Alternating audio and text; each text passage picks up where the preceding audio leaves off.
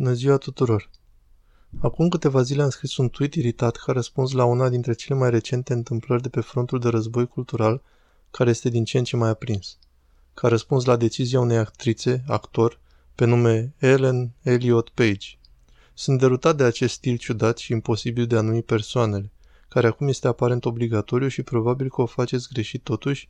Ideea că o faceți greșit este esențialul a ceea ce a devenit obligatoriu, dar de asemenea încerc să subliniez un punct.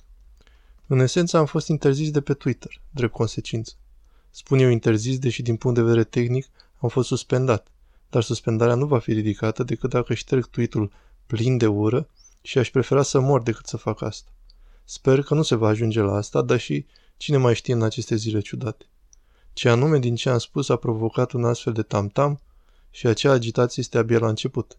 Mai important și mai complex, ce anume a fost ceea ce am spus, de am primit interdicții. Aici este tweet-ul în cauză.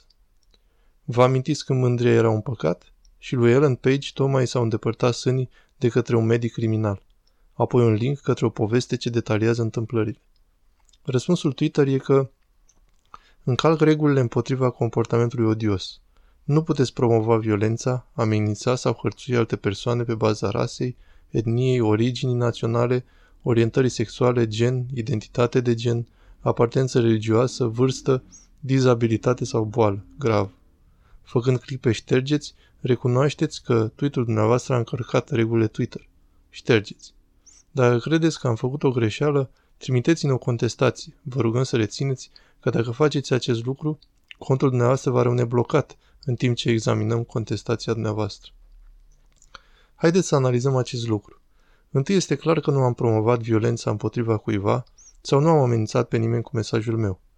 Așa încât rămâne probabil cel mai mic păcat al hărțuirii, deoarece nu am fost informat că aceasta a fost crima pe care am făcut-o, și anume hărțuirea, pe baza așa numitei identități de gen. Din moment ce Twitter nu mi-a făcut-o favoarea de a specifica, de fapt, crima mea, și există multe posibilități pe acest front. Din păcate trebuie să ghicim de ce s-a întâmplat acest lucru și aceasta este de fapt o mare problemă în sine și de asemenea indică nepăsarea totală a organizației Twitter în ceea ce privește corectitudinea propriilor sale acțiuni cenzoriale. Ar trebui cel puțin să știu exact ce am greșit dacă mi se cere să recunosc că tweet-ul meu a încălcat regulile Twitter. Ce reguli nenorociților, pentru că astfel de lucru contează atunci când acuzațiile încep să zboare. Așa că ce am spus eu că ar putea constitui hărțuire? Multe lucruri ipotetic. Să începem cu vă amintiți că mândria era un păcat? Deși aceasta este doar o declarație faptică, deoarece conform vechilor reguli aplicabile chiar și cu un deceniu în urmă, mândria era un păcat și fusese recunoscută ca poate păcatul capital timp de mii de ani anterior. Încă ar putea fi considerat inacceptabil pentru moraliștii autoritari treziți care insistă acum, de exemplu, să sărbătorim luna mândriei, nu ora sau ziua sau săptămâna, ci luna, și să o numim literalmente luna mândriei, în loc de luna LGBT+, sau orice alt acronim alfabetic despre care se insistă în prezent ca fiind singura terminologie luminată acceptabilă. Nu privesc mândria ca o virtute. În mod clasic a fost considerată un păcat. Nu consider că orientarea sexuală sau dorința sexuală de orice fel este ceva de sărbătorit sau de mândrie și așa că ceea ce am spus a fost doar un fapt. Acum este posibil să rănesc sentimentele cuiva pentru că am subliniat că mândria vine, de exemplu, înaintea unei căderi, dar nu-mi pasă. Aș face din nou și de asemenea aș considera că este de datoria mea să avertizez pe cei care sunt pe cale să cadă într-o groapă care îi duce brusc în jos. Dar probabil că nu acesta a fost motivul pentru care am fost interzis de pe Twitter, deși, așa cum am spus, eu sunt în poziția de a trebui să ghicesc.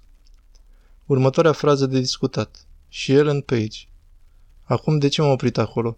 Deoarece după toate probabilitățile a fost această frază, aparent inofensivă, inclusiv numele unei actrițe bine cunoscute, am din nou probleme, care probabil a dus la interdicția mea. Am comis crima fatală de a ceea ce a ajuns să fie cunoscut în terminologia senzorială îngrozitoare a activiștilor nebuni ca dead naming, care e actul de a face referire la cineva care a tranzitat, un alt exemplu de jargon urât, prin nume și prin inferență genul, cu adevărat sexul, după care toată lumea îl cunoștea anterior, și în cazul lui Ellen Elliott, pe care milioane de oameni l-au recunoscut și știut. Așa că ar fi trebuit fie să-l numesc pe el, ea, ei, Elliott în loc de Ellen, deși după cum vom descoperi, asta ar fi fost imposibil pentru mine să spun ceea ce am vrut și trebuie să spun în frazele rămase, nu că o astfel de probleme i-ar deranja pe cei care se opun discursului meu pe primul rând. Următoarea frază este, tocmai și-a îndepărtat sânii. Aceasta e o problemă foarte asemănătoare. Am folosit pronumele interzis ea, când Elliott trebuie acum să fie privit ca un el, sau altfel. Dar există o enigmă aici, cel puțin, și nu doar pentru mine, deși am fost interzis din cauza asta.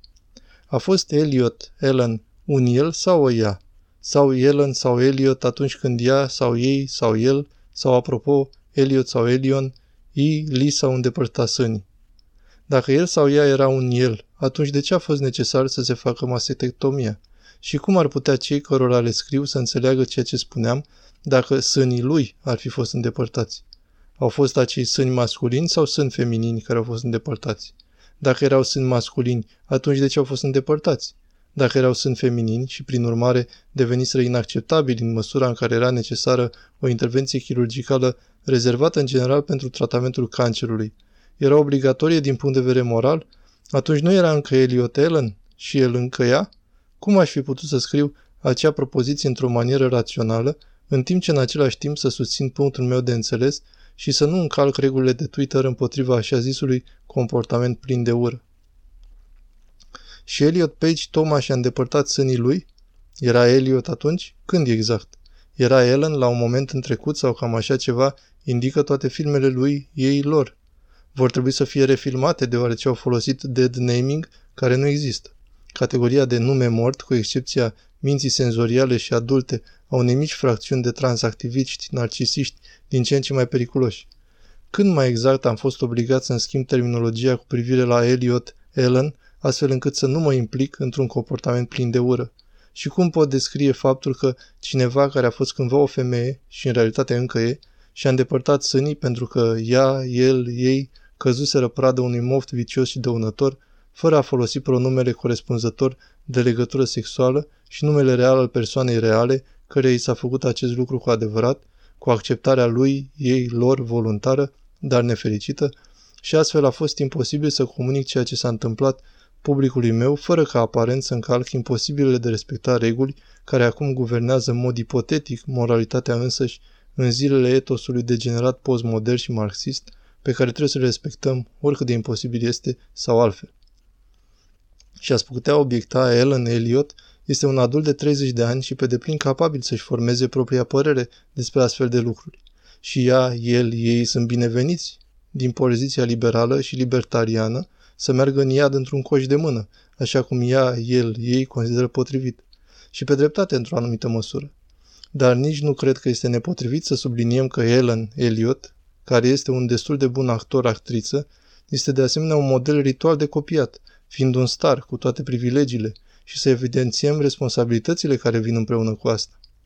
Astfel, acceptând această intervenție chirurgicală și publicând-o, insistând asupra sfințeniei și virtuții morale a noii lui, ei, lor identitate costisitoare, periculoasă și îmbunătățită din punct de vedere medical și participând în întreaga paradă de identitate, Ellen Elliott are fără îndoială împreună cu el, așa zisul lui, ei, lor, curaj și amintiți-vă, Casa Albă însă și-a postat pe Twitter multe indicii de a crede în curajul celor care tranziționează.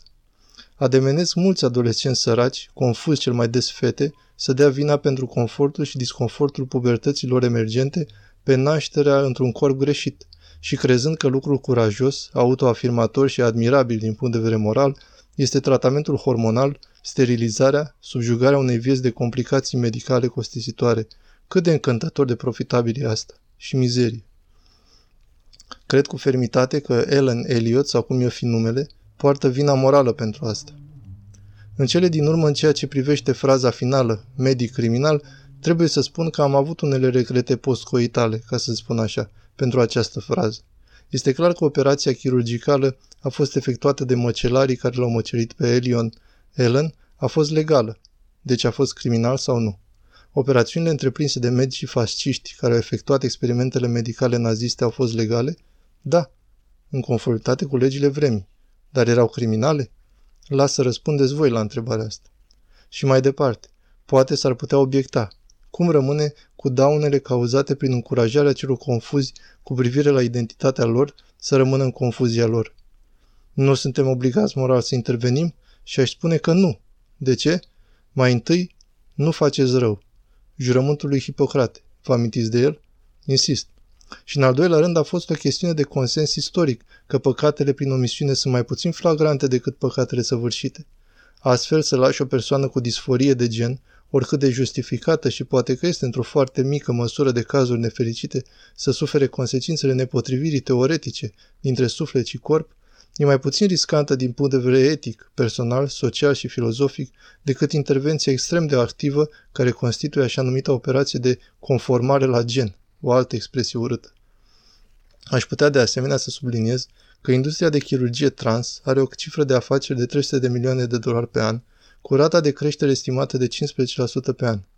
Creștere prognozată până în 2027 la $750 de milioane pe an. O întreprindere în expansiune într-o perioadă de incertitudine globală, timpul pentru a investi atât în abilitățile chirurgicale necesare, cât și poate în orice industrie asociată cu acest moft vicios și inadmisibil, așa cum fac atât de des tinerii și femeile.